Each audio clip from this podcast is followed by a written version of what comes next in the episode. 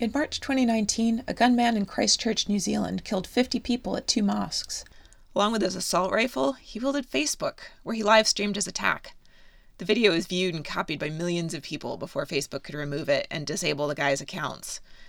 Afterward, Facebook announced a ban on white nationalist content on its platforms.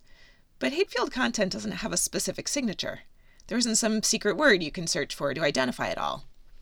So instead, Facebook and other social media sites rely on human beings to do that work. They have this army of people whose job it is to sit all day long and sift through posts depicting violence and pornography and child abuse and hate as they try to make the platform a bit safer for the rest of us. It's a miserable job. And in fact, some content moderators have later sued the companies they worked for, claiming the job left them with post traumatic stress disorders.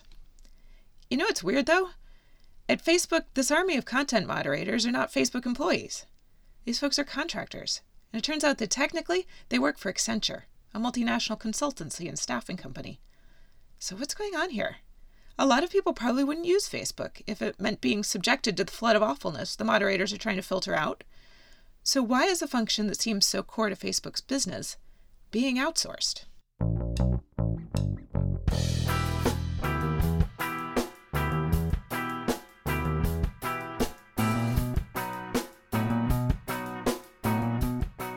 Welcome to the long form of ESG Now.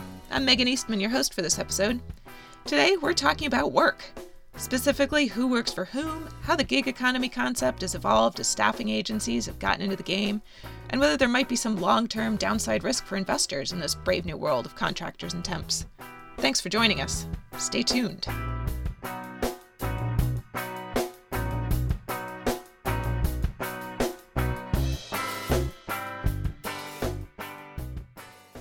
So here's how content monitoring works. Somebody posts a video on Facebook, someone else comes across it, finds it offensive, and clicks a button to alert the company. That flags the video as offensive and pushes it to a content moderator who looks at it and decides whether it's acceptable or whether it violates Facebook's rules and has to come down. That scenario plays out millions of times every week, all ostensibly handled internally by Facebook. Except, like I said, it's all contractors dealing with this mess. They form a shadow workforce, one that works inside Facebook offices, logs onto Facebook systems, chats with Facebook employees on the company message boards. But when there's a party in the break room, they don't get invited. When it comes time to take time off, they don't get as much. Pay and benefits aren't as good. They don't get the cushy perks big tech is known for. And it turns out that content monitoring isn't the only thing Facebook has contractors doing either. Look at their job listings, and you'll find contract roles in marketing, recruiting, legal, finance, and of course, engineering. It isn't just a Facebook thing either. Alphabet, also known as Google, has tens of thousands of temps and contractors among its workforce. In fact, the New York Times reported earlier this year that their numbers have increased so steadily over the last decade that they now outnumber the permanent employees. As at Facebook, these contract workers do jobs that seem like core functions. They're in sales, they're in engineering, marketing, recruiting, coding. Some of them lead teams of permanent employees, even. But like at Facebook, they're not eligible for most of the company's famous perks and benefits. They sure as heck don't get stock options. They may not even get health insurance. The New York Times reported in May that this year that contractors make up a quarter to a half of tech industry workers here in the US, and Ernst & Young has projected that around 30% of US workers will be in the gig economy by next year. And it's not just a US thing. I talked to Andrew Young, one of our senior analysts who happens to cover both the internet companies and the staffing agencies. Andrew's based in London, and he's got a good view of what's happening in the UK on this front. There is a government agency called the Office of National Statistics, and every year they do a labor force study. Individuals calling themselves zero hour contract workers through the 2000s have, have been well under 1% of the economy. From 2013, that was up to 2% around 3% in 2017. But then in, in certain industries, for example, support services industries, being cleaning services, uh, catering services, so uh, physical labor, that has risen in 2017 to around 8%. So, contract work arrangements seem to be somewhat less common in the UK than in the States, but clearly on the rise. And apparently so in a number of other countries also, judging by the news stories and the regulatory discussions.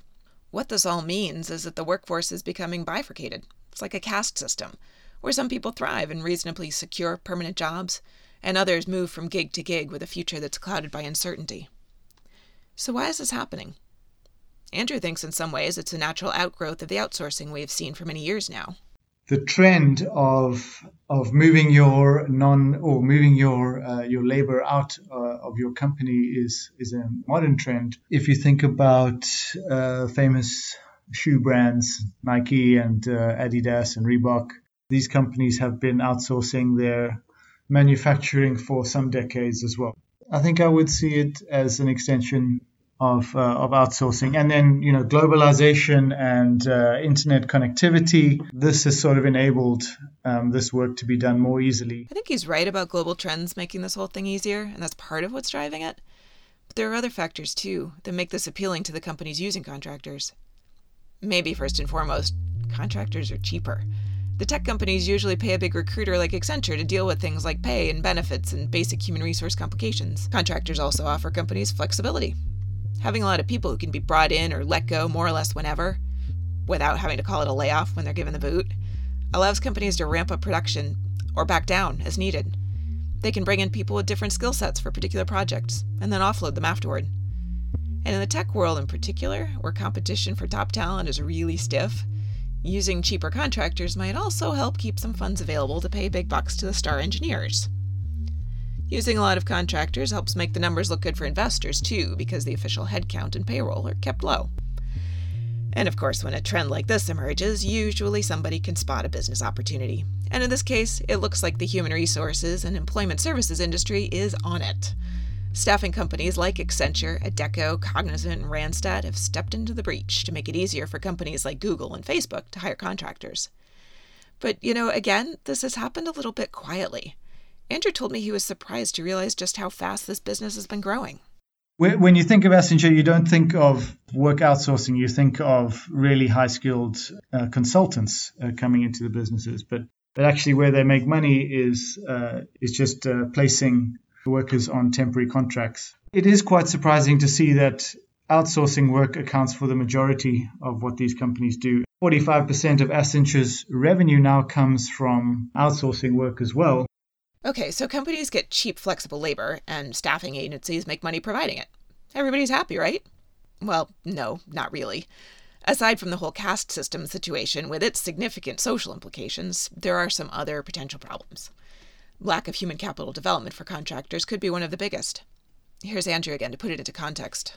I think there, there can be longer term ramifications, especially in companies reliant on uh, intellectual property, creative uh, industries, innovative industries. These contracts, maybe you could say they're more strictly defined, the scope of the roles that uh, that fixed term contractors will do. So that leads to, or that that could lead to um, a loss of collaboration uh, with uh, with colleagues or a, a, lack of innovation you know, just do just doing the job that you're asked to do rather than thinking about a better way to do it um, or uh, or something outside of the immediate scope of what you've been asked to do. There's lots of research literature out there supporting the idea that you get more productivity and innovation out of employees who feel engaged and valued. So, by relying on contractors and skimping on engagement efforts, whether it's free lunches and nap pods or access to all company meetings, companies could be missing out on an intangible human capital benefit something that's probably hard to quantify, especially in the short term, and especially in the face of the much more obvious cost savings. And then there's the professional development angle the time and effort companies devote to training and upskilling their employees. Contractors don't get much of this unless it's on their own time. After all, what's the point of investing in developing new skills in a worker you know is going to be somewhere else in a few months? And this is where some of the long term risk comes in for investors. What might happen to productivity and creativity at a company that goes too far down this road for too long? What happens to the overall quality of that workforce over time? For that matter, what might happen to the whole talent pool if more and more companies rely on contractors like this? Well, it turns out we don't have to just speculate on how an entire economy might suffer under arrangements like that, because there's a country that's already been running this particular experiment Japan. The contract worker or fixed term uh, workers around 2000, year 2000, there was a really, really severe period for graduate students to find a job. That's Minako Takaba, who heads up our team of ESG analysts in Tokyo. That was my uh, time when I, I'm at that, that age.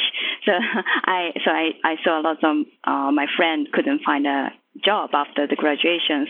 So At that time, I think uh, because of the economic bad economic situation, uh, many you know students could not find a job, so that uh, they start to their career as a uh, contract workers. So a load of Japanese students graduated with high hopes and expectations, and then found themselves shunted into this perpetual contract worker track. The problem's been made worse in Japan because of the way employee tenure is typically worked. Yeah, uh, adding to Minako's comment, uh, Japanese people do not change job so frequently. That's Yuki Shibano, another one of our Whip Smart analysts based in the Japan office. Once they get into one company, so it's hard to get full-time job once we cannot get into the window in the first place.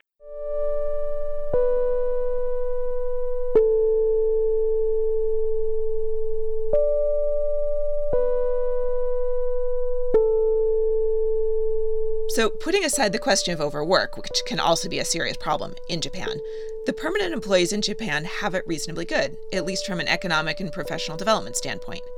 They contribute to their company's growth, they help build their own resume, they contribute to the company's core innovation. And then there's everyone else, the contract and temporary workers that have it not so good. They move from contract to contract with few benefits, lower pay, and little access to cool and sexy projects. Sound familiar?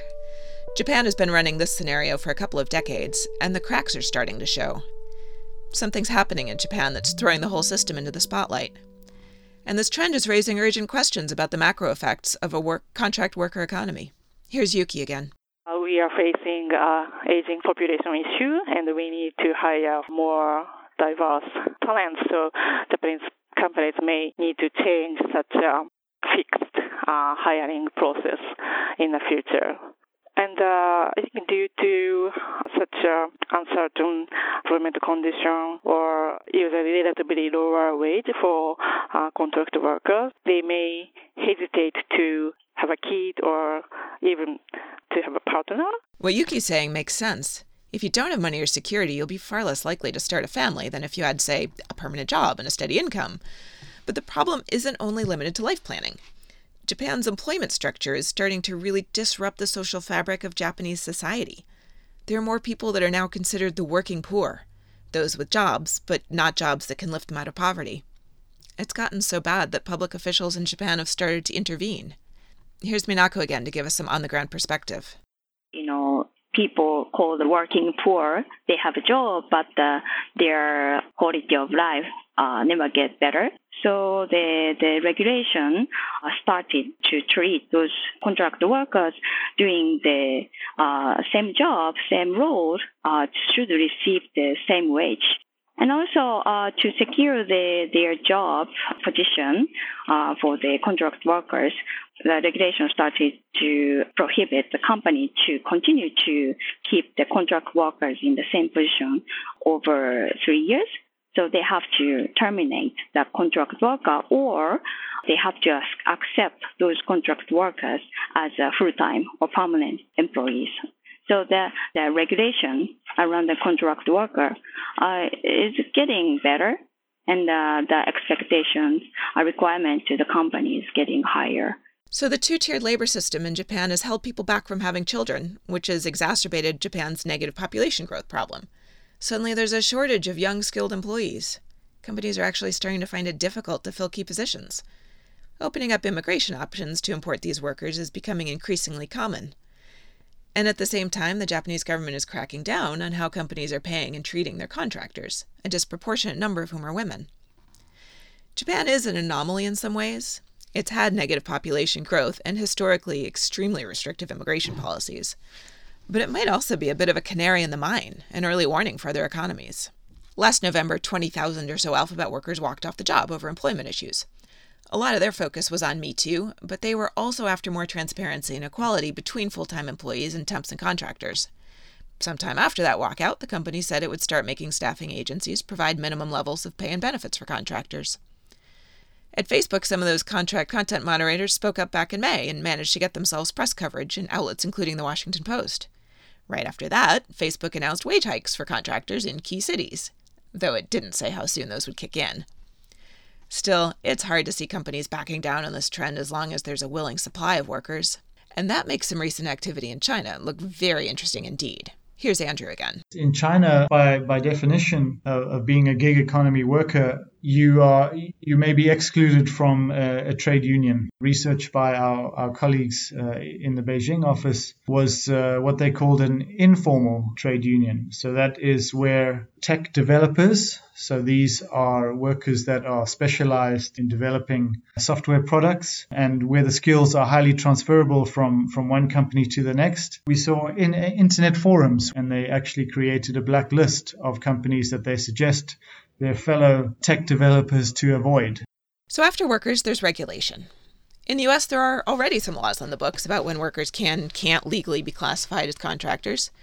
The guidelines take into account things like how much workers control their own schedule, whether they own their own equipment, how much training they get, how integrated they are into the business. Workers for companies like Uber have attempted to challenge this classification in lawsuits against the companies they work for, some more successfully than others.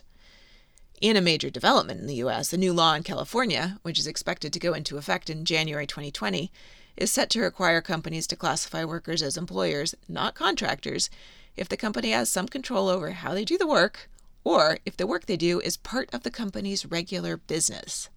Labor groups are pushing similar bills in a handful of other states like New York. If the California law is judged a success, it could pave the way for similar changes elsewhere. And that could be game changing. There's a lot going on in Europe as well. Here's Andrew. Uh, you know, at least here in Europe, is uh, strengthening regulations around um, how companies can can bring in workers on fixed term contracts, hire them easily and fire them easily. Laws in Poland, in Italy, I think in Sweden as well have been updated to say that you you cannot be on a fixed term contract for longer than 18 months, for example, before the company then has to convert you to permanent. Judge ruled here in London that gig economy workers are entitled to sick pay and vacation. That sort of momentum then could move the fixed term contract towards the, the same rights as a, as a permanent contract. So, regulators might wield the biggest sticks when it comes to changing how companies have to operate, but we're also seeing some really interesting activities from investors as well. Over the last few years, institutional investors seem to be taking an increasing interest in how companies manage their people. Now, there's a lot investors can do behind the scenes by engaging with companies' management, and a lot of that's never visible to the public eye, so it can be hard to tell, other than anecdotally, where they're focusing. But shareholder resolutions can offer a little insight. There have been shareholder resolutions focused on some aspect of workforce relations every year for the last 20 years at U.S. companies, but they've increased a lot since 2015 if you combine that trend with a group of institutional investors that's got a few trillion dollars in assets under management that's been petitioning the SEC to require more human capital management disclosures from companies, and it looks a lot like investors are paying closer attention, looking for more information, and asking a lot of questions about this issue. So, does all that add up to a reversal of the trend? And is that even the right thing to be thinking about? Probably not on both counts. The nature of work and the nature of the workforce are changing, probably irrevocably. So while regulators and investors might be able to shape how that happens and maybe put up some guardrails to protect the average worker, there's a bigger question afoot. It could be the difference between the resilience of a Best Buy and the painful decline of a Sears, or the struggles of a Yahoo and the foresight of an Amazon. It's not just whether companies keep using larger numbers of contractors that come in and out like there's a revolving door. It's not even just about whether those workers get benefits and fair pay. It's really about whether companies are thinking strategically and long term about who gets their work done and how, whether that's today, tomorrow, or 20 years from now. And it's about how the decisions they make today might affect who's available to them down the road and what those people will or won't be capable of doing.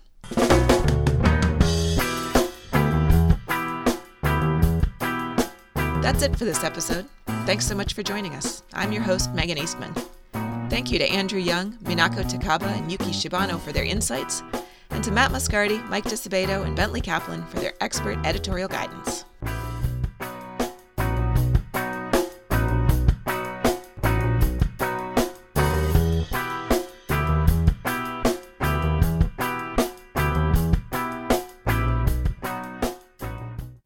MSCI ESG Research podcast is provided by MSCI Inc.'s subsidiary, MSCI ESG Research LLC, a registered investment advisor under the Investment Advisors Act of 1940. and this recording and data mentioned herein has not been submitted to nor received approval from the United States Securities and Exchange Commission or any other regulatory body. The analysis discussed should not be taken as an indication or guarantee of any future performance, analysis, forecast, or prediction. The information contained in this recording is not for reproduction in whole or in part without prior written permission from MSCI ESG Research. None of the discussion or analysis put forth in this recording constitutes an offer to buy or sell or a promotion or recommendation of any security, financial instrument, or produ- product or trading strategy. Further, none of the information is intended to constitute investment advice or recommendation to make or refrain from making any kind of investment decision and may not be relied on as such.